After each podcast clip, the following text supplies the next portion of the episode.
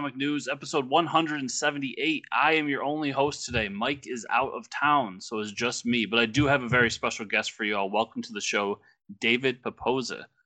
How's it going, David? It's going great. Thanks so much for having me. Uh, happy to be here, and uh, yeah, I'm happy to to chat about my new project on Kickstarter, the OZ.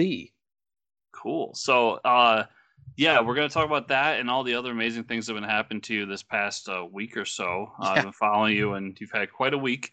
Yes. Um, but we did want to open the show. Normally, uh, when it's just a guest, we wouldn't get too much into the news, but I thought that this was something that, as a community, we had to address. So. Uh, recently, uh, we got the news that um, Black Panther himself, Chadwick Boseman, passed away uh, at the age of 43. Very, very sad.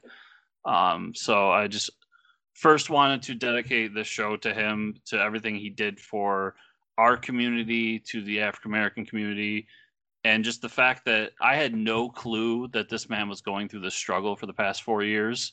Yeah. And he's been putting out some amazing work throughout that time too. Um, I just think as a comic community, we've lost someone amazing, a great ambassador for our community, um, an amazing actor and just went back recently after I heard the news and watched Black Panther and goddamn what a movie. Like it's it's so well done. It's so well shot, well acted, everything. And uh it's sad. Not just that he passed away so young, not that just that he uh left behind a a beautiful wife and some what seems like amazing kids, but that we will never get to see him uh, put on that cowl once again. Um, that's all I had to say. I, I just wanted to address it. Uh, do, anything to add, David? Or yeah, no. I mean, I, I, I think you hit it right on the head with the word ambassador. Um, you know, I, I, think Chadwick Boseman. Um, you know, he, uh, like like many people, I also rewatched Black Panther this weekend, um, and you know the movie hits you differently when you know what he was going through. Um, the fact that he, you know, was that that he that he took that sort of role as a as a hero and translated it to real life. You saw, you know, uh, all these images of him visiting kids uh, w- with cancer while he was fighting it himself. The fact that he was able to go through, you know, kind of the, the rigors of of the, the, the Hollywood process, whether it's Marvel or, or somewhere else, um, while dealing with cancer, while having chemotherapy, while undergoing surgery. Um, it's you know to call it superhuman is uh, is not an understatement, and um, so yeah, you know I, I, I feel like you know the world has has really lost um, a true talent. Um, you know, not not just for his his his role in the comics community, but uh, you know the fact that he he did play so many legendary African American figures uh, throughout his his his history as an actor. Um, and so, yeah, you know, I, I think him him passing on Jack Kirby's birthday on the day that uh, that MLB had pushed Jackie Robinson Day. Um, you know, it feels like an extra cruel twist of the knife. Um, you know, it feels it feels almost a little like James Dean. Uh, you know, you you can only imagine sort of what the rest of Chadwick Boseman's career would have looked like in in, in the years and decades to come and uh, you know it's just it's just one more cruelty that the year 2020 has inflicted on us. And uh, you know I I, uh, I I feel for his family. And uh, you know uh, I can't can't can't imagine what they're going through. I I literally shed a tear when I read that he was sitting next to his wife and kids when he passed. Like sure. there's not I mean as a as a person as a man that's how you'd want to go surrounded by loved ones, especially in these times. But those kids were too young, and he was too young, and it was just it was a very sad thought because uh, I have I'm a little bit younger than Chad uh, Chadwick. I keep calling him Chad, but um, I have kids around his age or stepkids, but still kids. Um, and the thought of them watching me pass away at their age um, is just not acceptable in my eyes. So it is, yeah, it was very sad. Yeah. Uh, one quick personal story that really hit me too. Um, my not to play my best friend's black card, but my best friend is a part black and part uh, Native American Cherokee, and um, we went to see that movie together just because we've been best friends since we were little kids and we do everything together. Um, and we took his son, who was he had been eight or nine at the time. I remember we left the movie saying it was good. It was a good movie. We enjoyed it and this and that. And you know, it was it went with the what we expected of a Marvel movie. Um, can't say we were like totally blown away, but we just we really enjoyed it. Um, but what stuck with me after that movie, and what will stick with me um, as kind of the legacy of uh, Chadwick in my personal life, is watching my friend's son be so excited to see that character and that you know someone that he can relate to you know see himself on the screen. And uh, i think that we downplay that a lot but i saw what it can do to a little boy um, sure. on a personal level. And i i think that'll be his legacy yeah. moving forward. And his family can take uh can can really take that to heart that you know he affected a lot of people in a very positive way and um, did something positive with his life. So absolutely Hey everybody, Chris here. Just want to take a quick break from the show to remind you all that if you go to fortressofcomicnews.com, there's a banner at the top for Amazon. If you use that Amazon banner, we get a little kickback from it as an advertising fee. So if you do any of your purchases on Amazon, we would really appreciate it if you would use our banner to do all your purchases. That way you can help out the show, help out us, and get all the awesome things you buy on Amazon, including comics, DVDs, everything.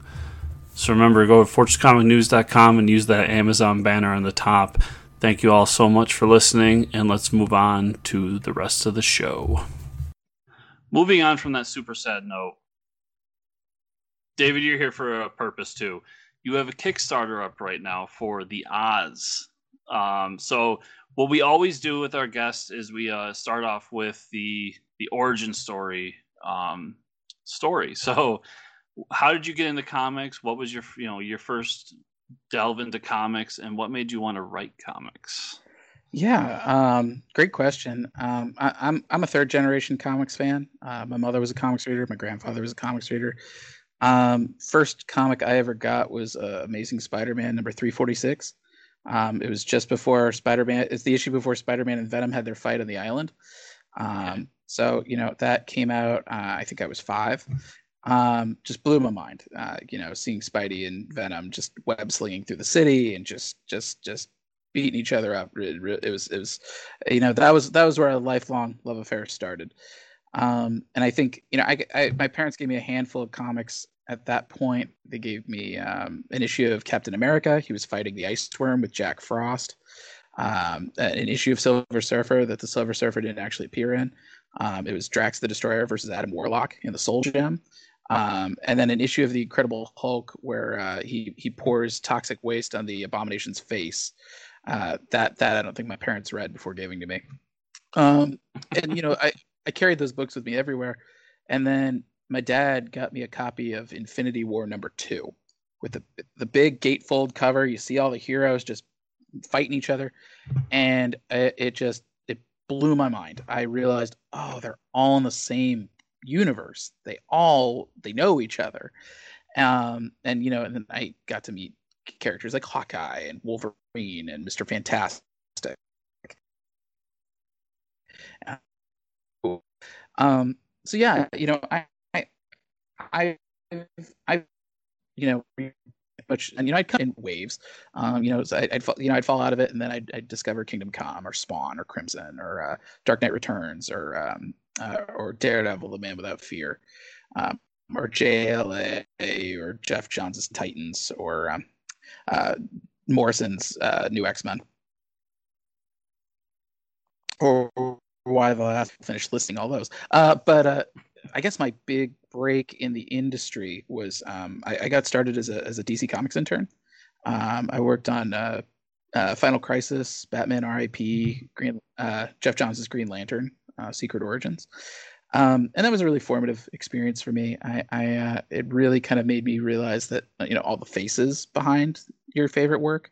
Uh, you know, I'm sure a lot of people they know maybe their favorite writer, or maybe the more savvy ones know their favorite artist, but even then they probably only know like a handful, like John Romita Jr. or J.H. Williams or um, Steve McNiven. Um, you know, but most people don't know. You know, about inkers. They don't think about colors, colorists, or uh, letterers. So um, that really kind of w- was an eye opener for me. Um, but for those who had a calendar, uh, you know that was during when the recession hit, summer of 2008. So there there were no jobs available, much to my to my heartbreak.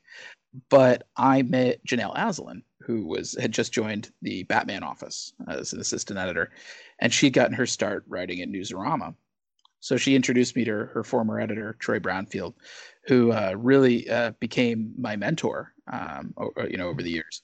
Um, so I, I, wrote reviews for Newsarama. Uh, when Troy retired from his position as the reviews editor, I took over for him.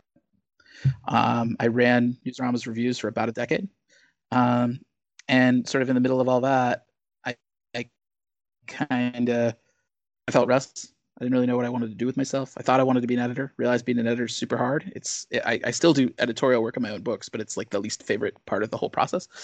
Um, and so I thought maybe I'd work in development, or maybe I'd work as a freelance editor. And so I thought maybe writing my own comics would be a good way to kind of learn how to do that. Uh, which, looking back on it, you could just be a writer and skip all that hassle. Um, but yeah, I wrote a bunch of short scripts. Um, I kind of got the reps in, and then eventually I wrote my first issue of my first book, Spencer and Locke. Um, uh, and I I liked that, so I wrote an outline for that, and I liked that, so I found an artist, and I liked that, and so I pitched it around just for fun. And then suddenly, uh, Action Lab Entertainment asked me how soon I could get the book done, and suddenly I realized, oh, I uh, I think I just accidentally pitched a book um, I guess I have to write it. And that's kind of what got the the ball rolling uh, for, for, for my career. I've been I, have been doing it ever since. And you just won a big award for that book as well, correct? Yeah, yeah. Um, so yeah, I, I, was I was really fortunate that um, the, the the the Ringo Awards were just nominations were just announced last week, and uh, my my two recent books, uh, Spencer and Locke Two and Going to the Chapel, each were nominated for an award, uh, which is uh, just incredible. I, I, I couldn't believe it. I, I was kind of shaking when uh, a, a, friend of mine tweeted at me. I had just woken up, uh, saying, "Oh, you've got this Kickstarter, and I've got these Ringo noms," and I just was like, "What?" And so I, I my hands were shaking while I looked at the nominations, and um, it's it's it's it's amazing to have one book get nominated. Uh, to have two is just um, kind of mind blowing, and I think it goes to show that um, the books that I pitch, I always try to find something accessible, and sometimes traditional publishers don't get that. Um, I, have pitched both of my my breakout books all over town. Um, a top five publisher once said Spencer and Locke was the best pitch they'd never publish, which I, I wear that as a badge of honor. Going to the chapel, you know, it's it's it's it's a, a, a a heist set at a wedding, so it's a it's a crime romantic comedy.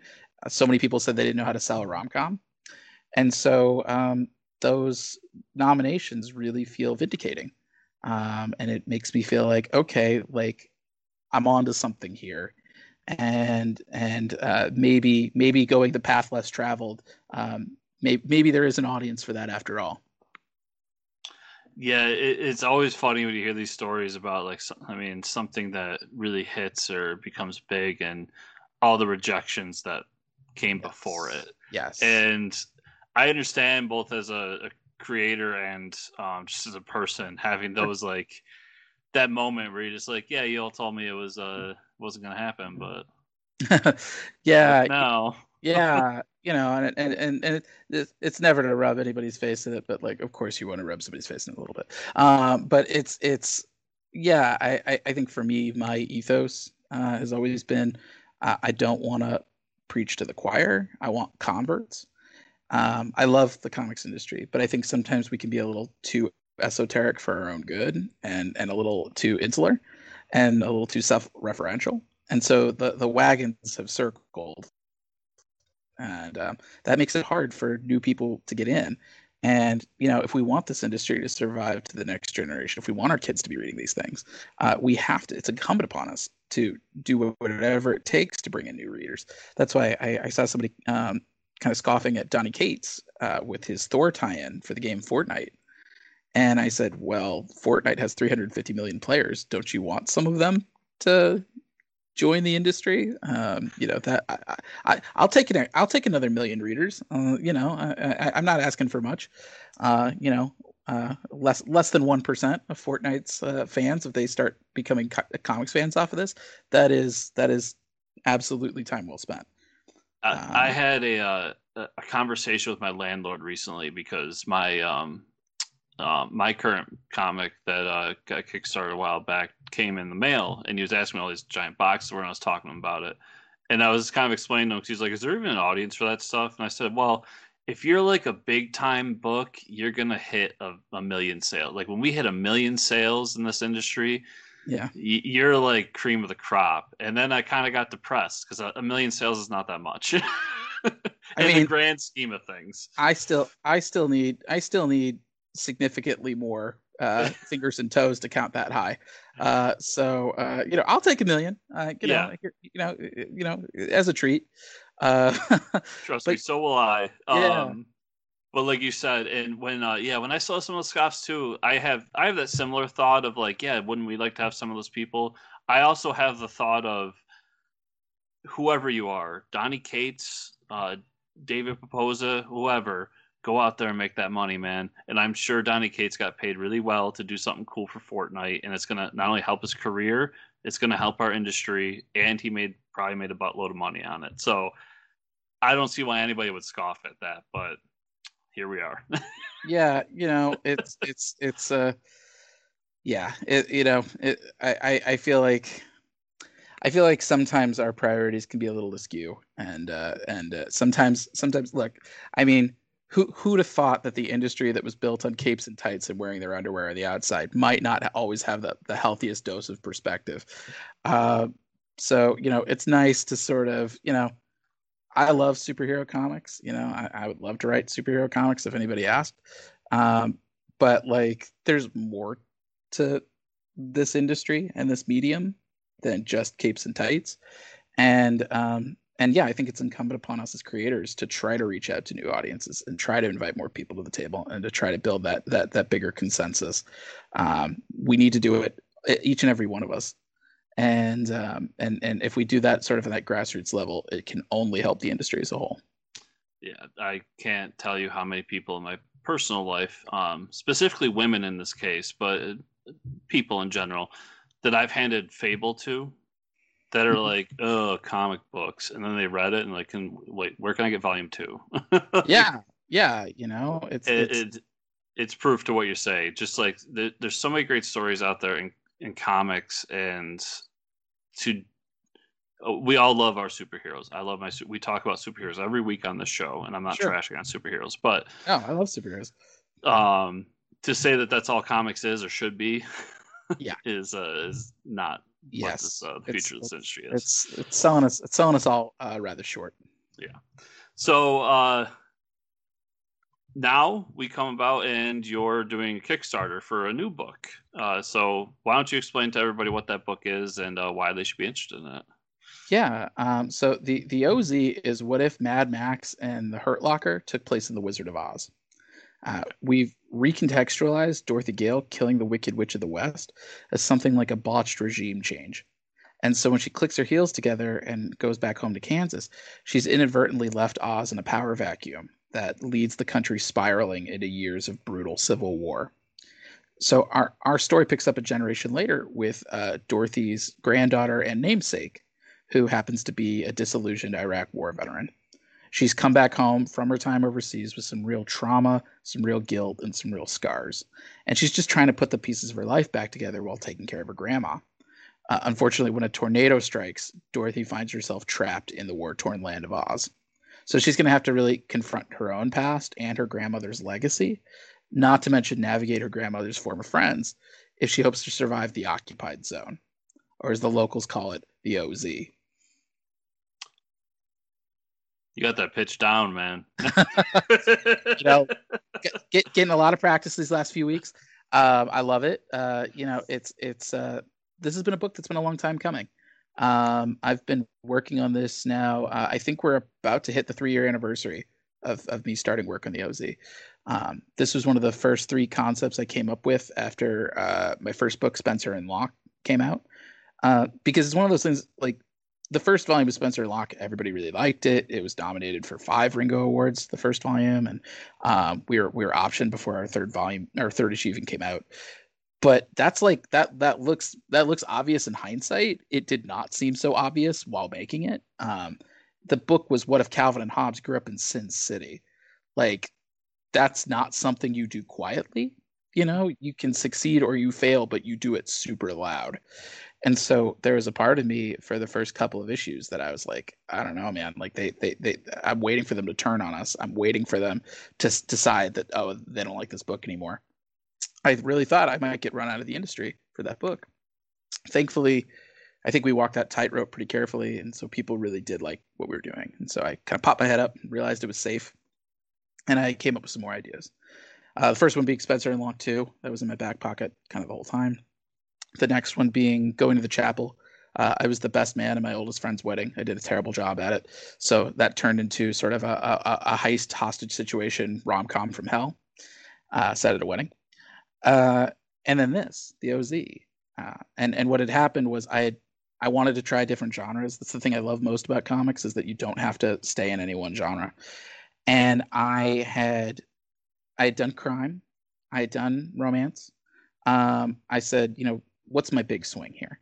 You know, sci-fi and fantasy are considered, you know, really the big power swing genres.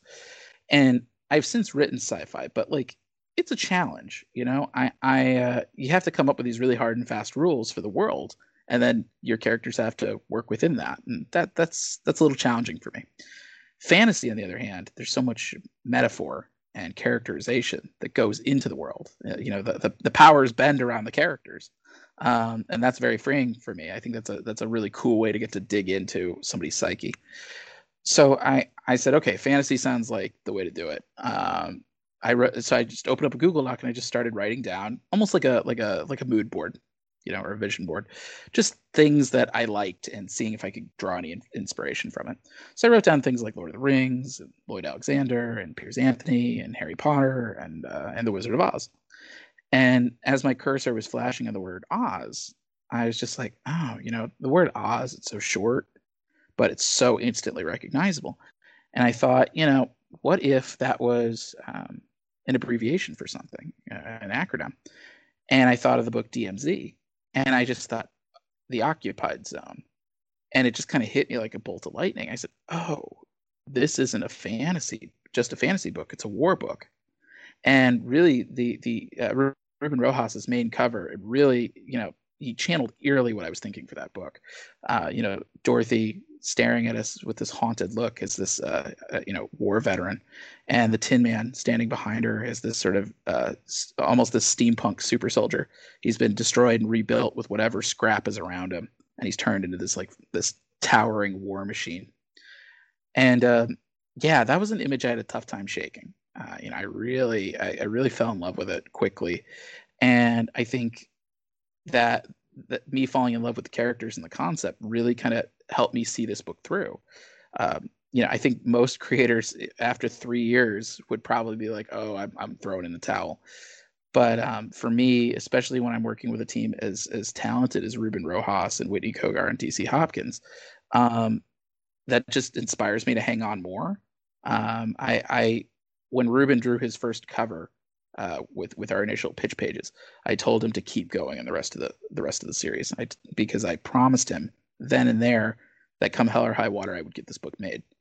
Um, and I think you know good things come to those who wait. We've certainly waited for quite a while, and um, seeing how just the overwhelmingly positive support we've gotten for this book, I think it just goes to show. Uh, it, it feels like a leap of faith rewarded. Yeah, it's a it's a cool concept, and like you said, you were rewarded because not only did you uh, reach your goal, but you have surpassed it. Um, yes. Since we initially talked. um, so it, anyone that wants to go and check it out, it's already funded. Uh, you're just adding on, so you're guaranteed to get this book.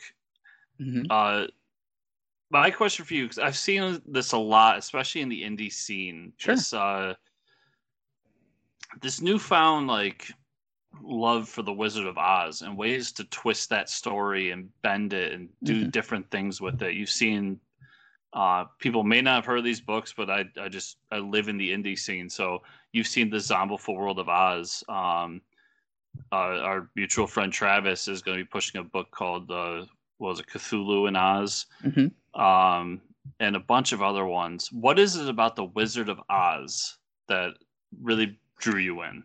Yeah, for me, you know, it, it was the archetypes, um, and and you know. It, even as a kid, when you can't really articulate it that way, you know, the Tin Man, Scarecrow, the Cowardly Lion, these are all characters with very concrete designs and personalities and desires and character arcs. Uh, they could each be standalone, but you put them all in the same room together and sparks start to fly.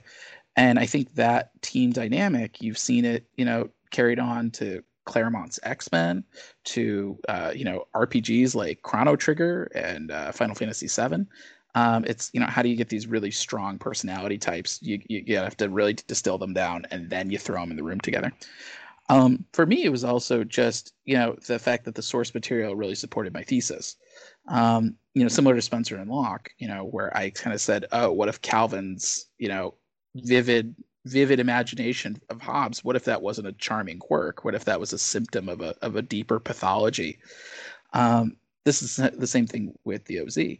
Uh, you know, anybody who's read the L. Frank Baum novels um, or has watched the Judy Garland film, which is pretty much cu- cultural osmosis at this point, mm-hmm. um, you know, Dorothy kills the Wicked Witch and splits, and then you know the wizard leaves, and you know you've already knocked down two to three major pillars of the community uh, in like one fell swoop, um, and then they try to wrap it up with a neat little bow.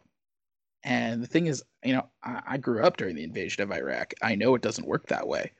Um, it, you know, that's the thing with these despots is that you know not only do they rule through power and fear, but it's through this very consolidated control. They they have their tendrils in everything in every part of, of the infrastructure. So when you uproot them, suddenly all these other things start toppling around with them. And not only that, but you see people who say, "Oh, hey, there's a power vacuum. Let's all fight for our piece of the pie."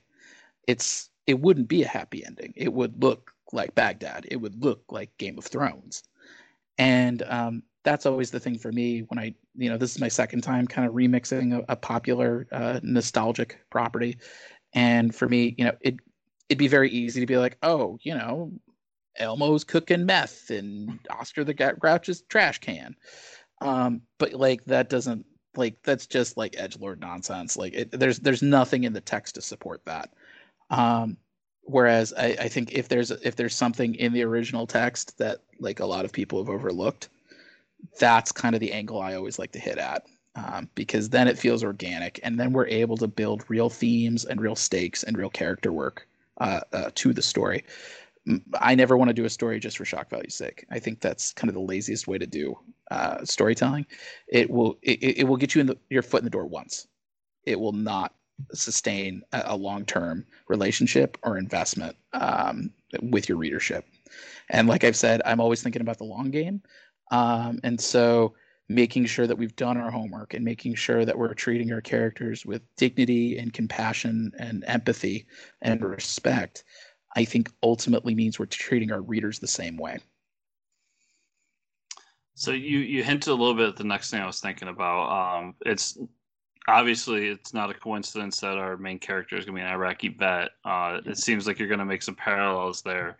Yes. Is, is there any kind of uh, are, are you kind of working through some of the stuff that you and myself, uh, growing up through the invasion of Iraq, uh, had to go through as a culture in this story as well? Yeah, I mean, I think to some extent, for sure, I, and I think you know, I think the story hits differently in in the current administration as well. I think we're a country that's really in moral conflict with itself.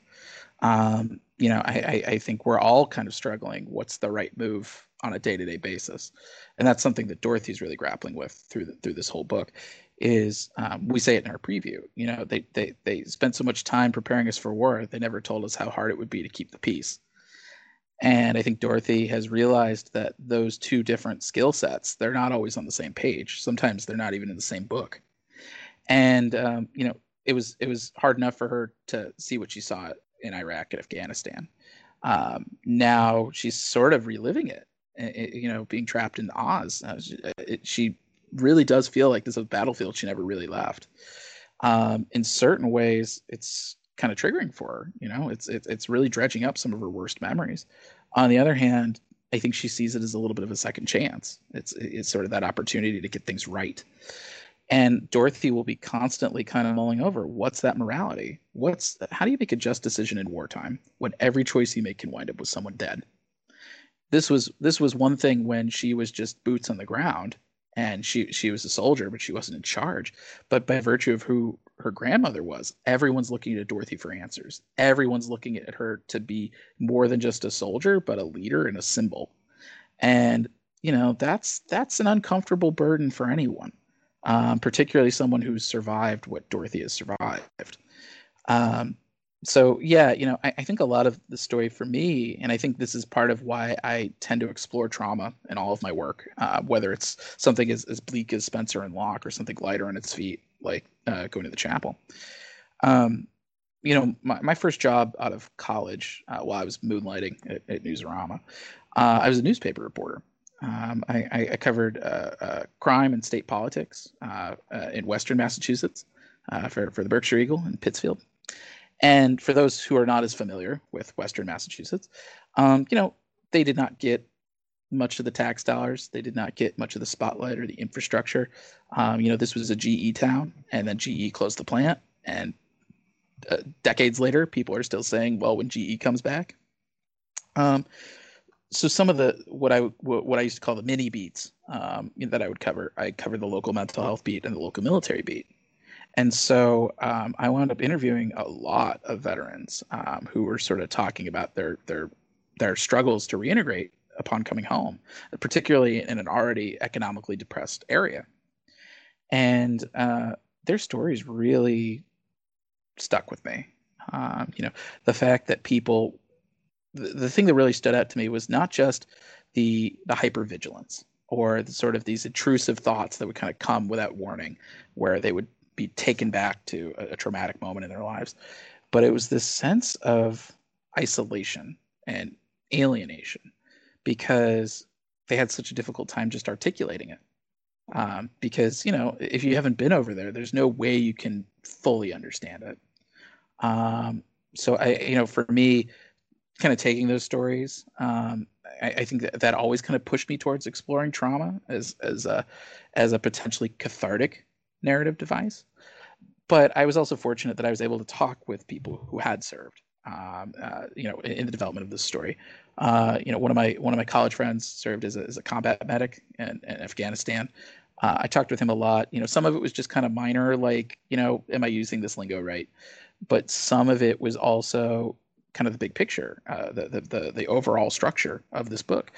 I remember asking in particular, you know, like we've been here almost 20 years, and like, why do you think that is? Why do you think it's so difficult to extricate ourselves from this? And I think those conversations really influence the book in a major way. Sort of this question of, is there a way to um, free yourself from this cycle of violence? Um, and, you know, or, or, you know, is is is you know, once a war starts, how do you how do you stop it? Um, and that's something that Dorothy is really going to be thinking a lot about. Is just thinking, is there another way? Is there a better way to do this than than what we've been doing so far?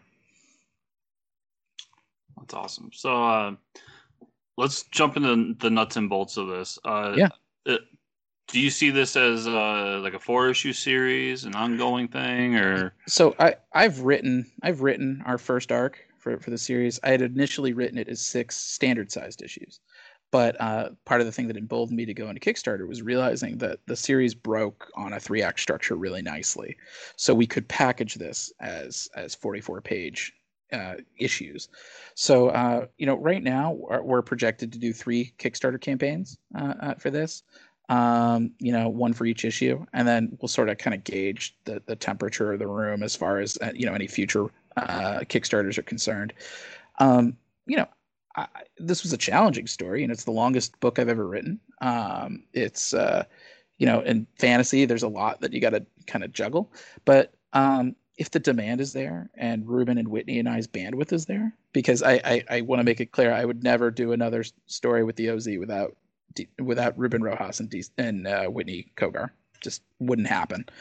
Um, so yeah, I, I uh, you know, I always write with an idea in my back pocket. Um, I, I, I certainly know where this series could go uh, uh, after our first arc, um, because that's kind of the theme of the OZ in so many ways. Is that just because the war is over doesn't mean there isn't another battle right around the corner.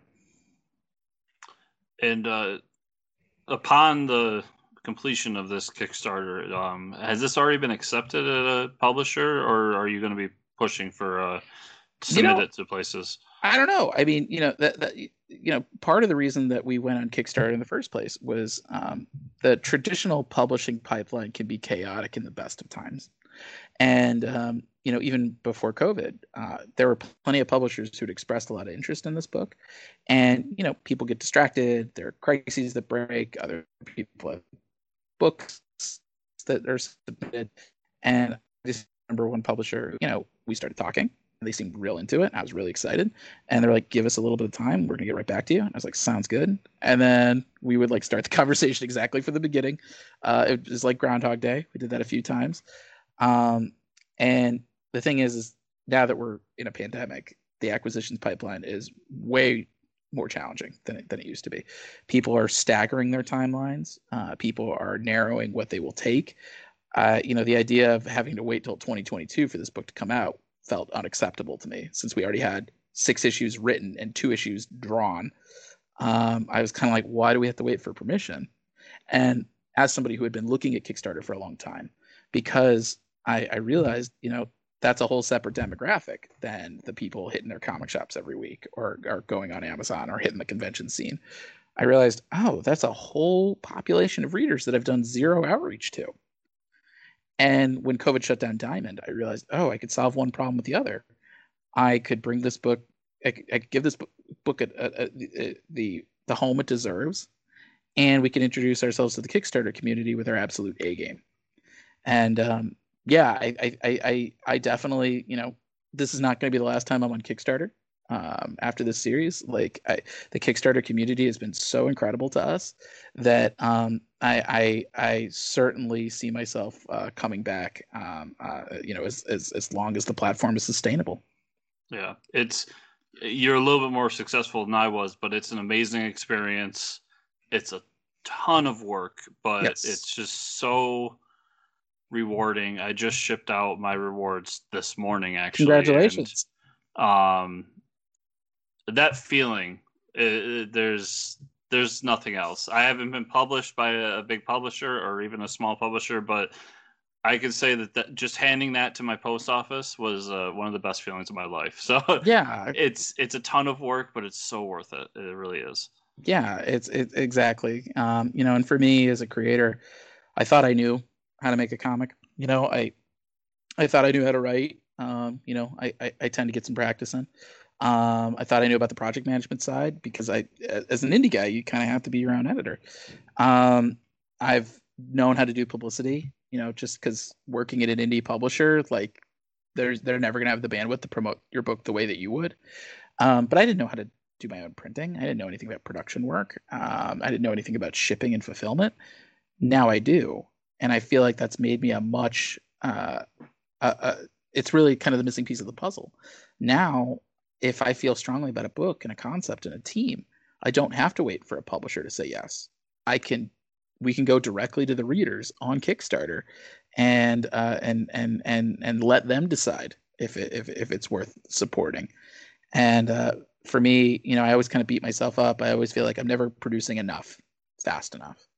And an interview I did at the beginning of this campaign kind of put it into relief for me saying that you know you need to be creatively patient with yourself. And at the end of the day i would hope that my readers would rather it take longer to get a good book than for me to just kind of push out Drek uh, on, a, on, a, on a quick basis. And um, so yeah you know I'm, i i feel like as i continue to do this and as i continue to practice i will get faster at this. But in the meantime um, I would rather take my time and get it right.